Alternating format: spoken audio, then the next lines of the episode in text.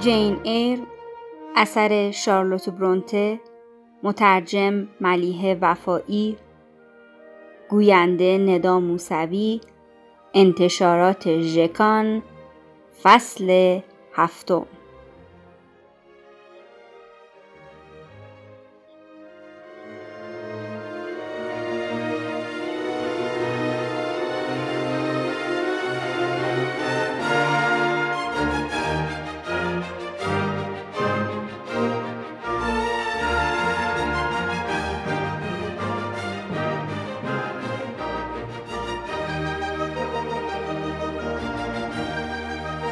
سه ماه نخست در لوود به اندازه یک عمر برای من گذشت.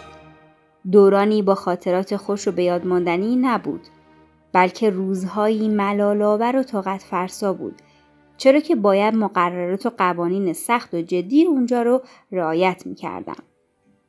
عادت کردن به محیط جدید و خو گرفتن با افراد جدید بیش از این که جسمم رو آزرده کنه روحم رو رنجور و آزرده می کرد. در طی ماهای ژانویه، فوریه و بخشی از ماه مارس بارش برف سنگین بود. بعد از آب شدن برفا رفت آمد در جاده ها تقریبا غیر ممکن شده بود. حتی تا پشت دیوار باغ هم نمی‌تونستیم بریم. فقط مسیر رفت آمد به کلیسا باز بود. با همه این محدودیت ها هر روز مجبور بودیم که یک ساعت رو توی هوای آزاد سپری کنیم. اونقدری لباس گرم نداشتیم که در برابر این سرمایه شدید از بدنمون محافظت کنیم. حتی چکمه هم نداشتیم. برف داخل کفشامون می‌رفت و همونجا آب می‌شد. دستای بدون دستکش ما هم از سرما یخ می‌زد و انگشتامون مثل لبو سرخ می‌شد. پاهامون از شدت سرما ملتهب می‌شد. و سهم غذامونم اونقدری بود که فقط از گرسنگی نمیریم. دانش آموزان کم سن و سالتر تحت فشار بیشتری بودند. بعضی وقتها بچه های بزرگتر به طور پنهانی اضافه سهم غذاشون رو به کوچیکترا می‌دادن. بیشتر وقتها بخشی از غذامو نگه می داشتم تا وقتی در طول روز گرسنم شد اونو دوباره بخورم. در چنین مواقعی بغز گلومو می فشرد و چند قطره اشک روی گونه هام جاری می شد. دلم به حال خودم می سوخت. چرا باید چنین شرایط سختی رو تحمل کنم؟ چرا باید تو این شرایط سخت زندگی کنم؟ یک شنبه ها اونم تو فصل سرد زمستون خیلی دلگیر بود. مجبور بودیم دو مایل تا کلیسای بروکل بریج پیاده روی کنیم. از سرما یخ می زدیم. هرچی به کلیسا نزدیکتر می شدیم هوا هم سردتر می شد. در مراسم دعا هم شرکت می کردیم. وقتی دعا رو با خود زمزمه می کردیم از شدت سرما دندونامون به هم می خورد. برای وعده شام یه ظرف غذای سرد شده و یه تکه نان به ما می‌دادند. وزش باد سرد پوست ما رو می سوزند. خانم تمپل رو به خاطر می آوردم که در چنین شرایطی همیشه تند و سری را می‌رفت تا خودشو گرم کنه. به ما هم توصیه می‌کرد که مثل رژه رفتن سربازا سریع قدم برداریم تا بدنمون کمی گرم بشه. معلمای دیگه هم از شدت سرما در لاک خود فرو می‌رفتند و چندان سر حال به نظر نمی رسیدند. داخل ساختمان مدرسه از وسایل گرمایشی مناسب خبری نبود. زنگای تفریحی بچه ها اطراف شومینه کنار کلاس جمع می شدن تا کمی خودشون رو گرم کنن. وعده اسرانه ما یه تکه نام بود که یه لایه نازک کره روی اون مالیده شده بود. عصر یک شنبه دعای مربوط به مراسم مذهبی کلیسا رو از حفظ میخوندیم. بعد به پند و اندرزهای خانم مایلر گوش می‌کردیم. حرفای اون تکراری و کسل کننده بود. بیشتر بچه ها در حین شنیدن حرفای اون خوابالود می شدن. دلتنگی من بیشتر از همیشه می شد. یک شنبه ها برای من دلگیر و آزارنده بود. اگه خانم مایلر متوجه می شد که کسی در حال چرت زدنه اونو از روی صندلی بلند می کرد و بهش دستور می‌داد که تا آخر ساعت وسط کلاس بیسته و به حرفاش گوش کنه. از وقتی که وارد مدرسه شده بودم تا اکنون به ملاقات آقای بروکل هورتس نرفته بودم. علت اصلی وجود وقفه در ملاقات های ما این بود که ایشون قبل از ورود من به مدرسه از شهر بیرون رفته و هنوز هم بر نگشته بود. شاید دوره ملاقات با دوستش رو تمدید کرده و ترجیح داده بوده که مدت زمان بیشتری رو باهاش سپری کنه. البته عدم حضور اون توی مدرسه برای من آرامش خاطر محسوب می شد. ضرورتی نداره که دلایل شخصی خودم رو در این باره بیان کنم. اما بالاخره اون برگشت. سه هفته از اقامت من در لوود گذشته بود. یک روز بعد از ظهر که سرگرم نوشتن تکالیفم بودم ناگهان متوجه عبور سایه ای از پشت پنجره شدم. سرم رو بلند کردم و از پشت پنجره نگاهی به بیرون انداختم. تونستم تشخیص بدم که این سایه متعلق به آقای بروکل هورتسه. یکی دو دقیقه بعد متوجه شدم که معلم ها در حال خوش آمدگویی به اون هستن. حس غریبی داشتم. برگشت آقای بروکل هورتس و حضورش در مدرسه منو غمگین می کرد. حرفایی درباره من که بین اون و خانم رید رد و بدل شده بود و هرگز نمی‌تونستم فراموش کنم. خانم رید مدام از من بدگویی می‌کرد و آقای بروکل هم قول داد که از خانم تمپل و بقیه معلما بخواد که منو ادب کنن. به خاطر همین دلم نمی‌خواست که دوباره با اون روبرو بشم. از طرفی هم حضورش توی مدرسه منو آزرده خاطر می‌کرد چون که به پیشانی من برچسب بچه شرو رو می‌زد و به همه معلم سفارش می‌کرد که مراقب بدرفتاری های من باشن. هر لحظه آرزو می‌کردم که ای کاش اون هرگز پاشو داخل این مدرسه نذاره. اونو دیدم که کنار خانم تمپل ایستاد و زیر گوش اون چیزی پچ پچ کرد. تردید نداشتم که داره از من بدگویی می‌کنه. با نگرانی به خانم تمپل چشم دوخته بودم. گوشامو تیز کردم تا شاید بتونم چیزی از حرفاشون بشنوم. چون جلوی کلاس نشسته بودم راحت تر می‌تونستم حرفاشون رو بشنوم. وقتی حرفای آقای بروکل هورت رو شنیدم کمی آسوده خاطر شدم. اون گفت خانم تمپل از لوتون مقداری نخ خریدم که فکر می‌کنم نخهای مرقوب و محکمی هستن. تعدادی هم سوزن تهیه کردم. به خانم اسمیت بگید که به هر دانش آموز یه عدد سوزن و مقدار کمی نخ بده. و از اونا بخواد که مراقب سوزنهای خود باشن تا گم نشن و در مصرف نخها هم صرف جویی کنن. دفعه قبل که لباسای شسته شده و آویزان روی بند رو بررسی می کردم متوجه شدم که به موقع و با دقت وصله نشدن. آقای بروکل هورز کمی مکس کرد و بعد ادامه داد با بررسی هزینه های صرف شده برای غذای بچه ها متوجه شدم که بعضی وقتا در طول روز به جای یه وعده نان و پنیر دو وعده به اونا دادید. چطور چنین چیزی ممکنه؟ مگه مطابق برنامه از قبل تعیین شده عمل نمی کنید؟ خانم تمپل در پاسخ گفت به نظر می‌رسه هر اتفاقی که توی این مدرسه میفته من باید پاسخگو باشم. اون روز کیفیت صبحونه خیلی بد بود. بچه ها به صبحانه خود لب نزده بودن. نمی‌تونستم اونا رو تا بعد نهار گرسنه نگه دارم. به خاطر همین تصمیم گرفتم به جای میان وعده بهشون نون و پنیر بدم. آقای بروکلهورت گفت خانم محترم شما خوب می‌دونید که برنامه تربیتی این بچه ها ویژه است. قصد ندارم اونا رو لوس و نازک نارنجی بار بیارم.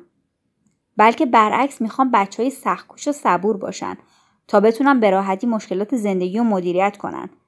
در سختی ها خم به ابرو نیارن و از میدون در نرن. در واقع هدف اصلی این مؤسسه همینه. آقای بروکلهورد سری تکون داد و در ادامه گفت لطفا مراقب باشید که این سهل انگاری بار دیگه تکرار نشه. خوبه بدونید مغز کسایی که شکمشون پر از غذاست خوب کار نمی‌کنه. خانم تمپل سرش رو زیر انداخته بود و فقط به حرفای آقای بروکل هورز گوش می‌داد. رنگش پریده بود و معلوم بود که دست و پاش یخ کرده. به نظر می رسید که لباشم قفل شدن. آقای تمپل که دست به کمر زده و ایستاده بود ناگهان با تعجب بسیار و لحنی تند و پرشتاب گفت خانم تمپل خانم تمپل این دختر موفرفری همین که موهای قرمز داره کیه؟ وقتی با دست به طرف اون اشاره کرد دستش میلرزید. خانم تمپل با لحنی کاملا آروم پاسخ داد جولیا سورن جولیا سورن آقا آقای بروکل هورس گفت چرا موهای این دختر انقدر فرفری و ژولیده است مگه قوانین و مقررات مربوط به رعایت نظم و انضباط توی این مدرسه رو نمی‌دونه خانم تمپل بازم با لحنی بسیار آروم پاسخ داد حالت طبیعی موهای جولیا فرفری و مجعد آقا آقای بروکل هورس گفت به طور طبیعی انقدر فرفریه؟ خانم تمپل گفت بله آقا ما همیشه به اونا سفارش می‌کنیم که موهاشون رو شونه و مرتب کنن. آقای بروکل هورت گفت خانم تمپل موهای این دختر باید حسابی کوتاه بشه. فردا یه نفر آرایشگر رو اینجا میفرستم تا موهای هر کدوم از این بچه ها رو که لازم باشه کوتاه کنه. موهای اون دختر قد بلندم نامرتبه. بعد از همه بچه ها خواست که از جای خود بلند شن و در یک صفحه رو به دیوار بیستن تا از پشت سر موهای اونا رو بررسی کنه. خانم تمپل دستش رو جلوی دهانش گرفته بود و زیرزیری میخندید. معلوم بود که نمی‌تونه جلوی خندش رو بگیره. آقای بروکل هورت مشغول ورانداز کردن سر تابای بچه ها و امر و نه کردن به اونا بود. بچه ها با ترس و لرز در پاسخش می‌گفتن چشم آقا آقای بروکل هورت گفت خانم تمپل باید یادآوری کنم که هدف من از اعمال قوانین و مقررات سختگیرانه اینه که این بچه ها افرادی خودکفا بار بیان و بتونن همه امور شخصی خودشونو بدون کمک دیگران انجام بدن. داشتن موهای بلند فقط موجب میشه که در هنگام شستشو و شانه کردن وقت زیادی ازشون بگیره. پس بهتر موهای اونا همیشه کوتاه باشه. در این لحظه بود که با ورود سه نفر بازرس که همگی خانم بودن حرفای آقای بروکل هورت قطع شد.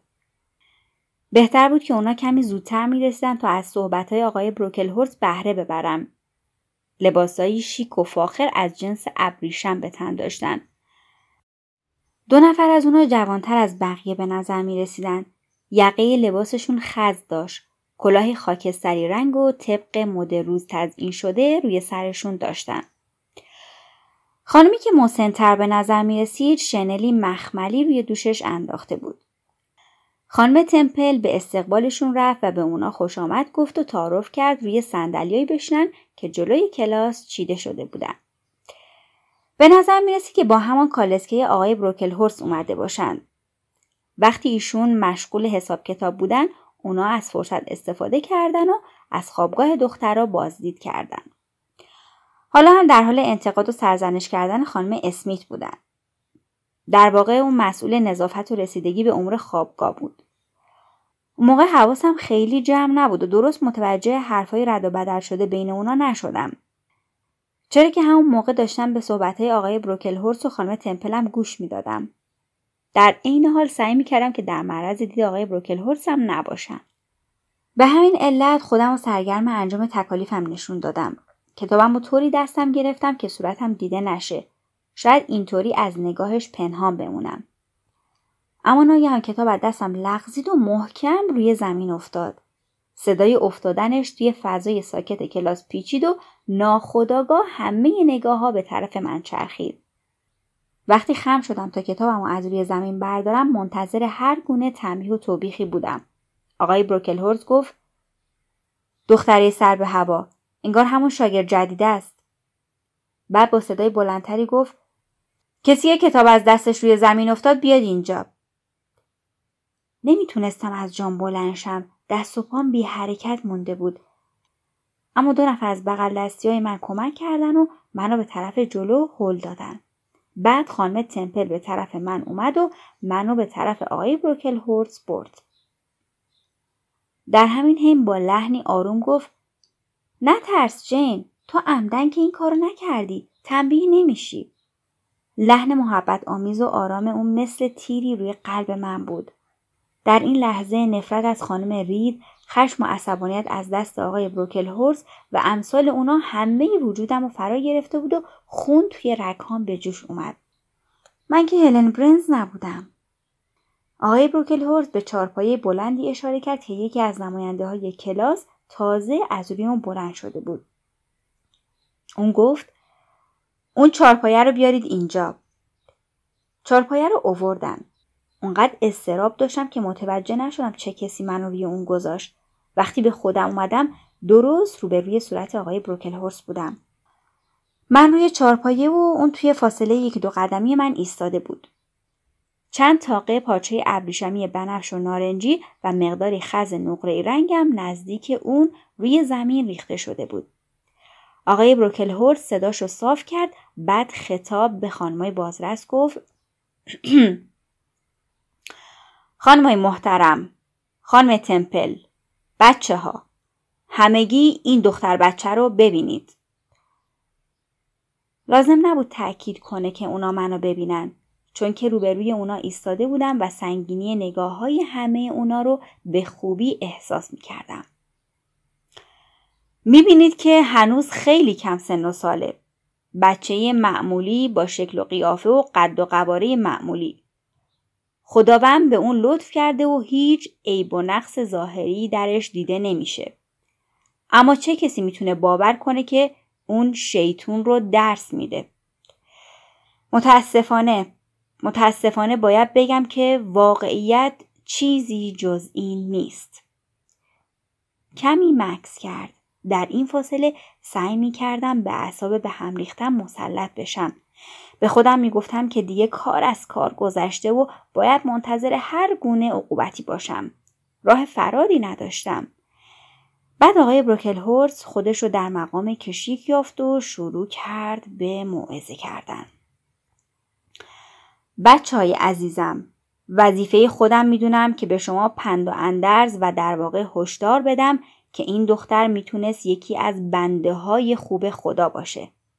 اما حالا موجودی ترد شده است. مراقب رفتارتون باشید تا شما هم مثل اون نشید. با اون هم نشینی نکنید. هم بازی نشید. حرف نزنید.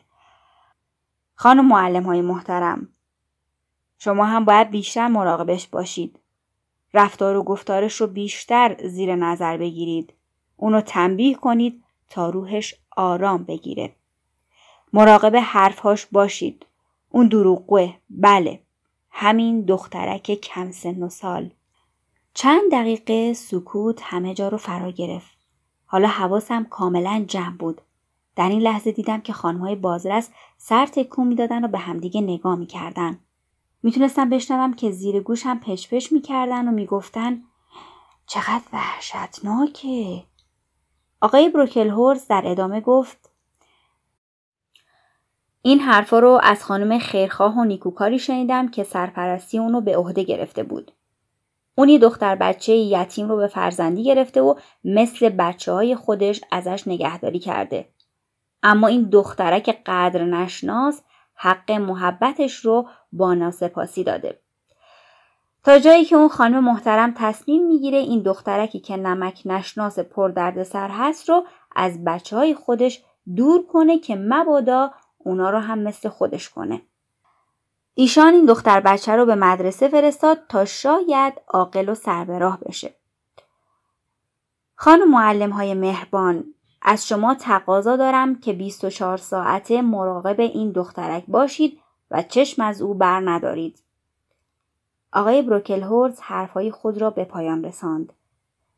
زیر لب به خانمهای بازرس چیزی گفت و آنها از روی صندلی بلند شدند.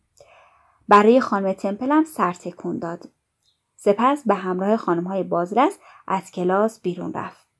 آقای بروکل هورز یا بهتره بگم که قاضی مسئول رسیدگی به پرونده و محاکمه من وقتی نزدیک در رسید سرش رو برگردوند و گفت بذارید نیم ساعت دیگه هم همونجا روی چارپایه بیسته و در طول روزم اجازه ندید با کسی هم صحبت بشه. همونجا روی چارپایه ایستادم.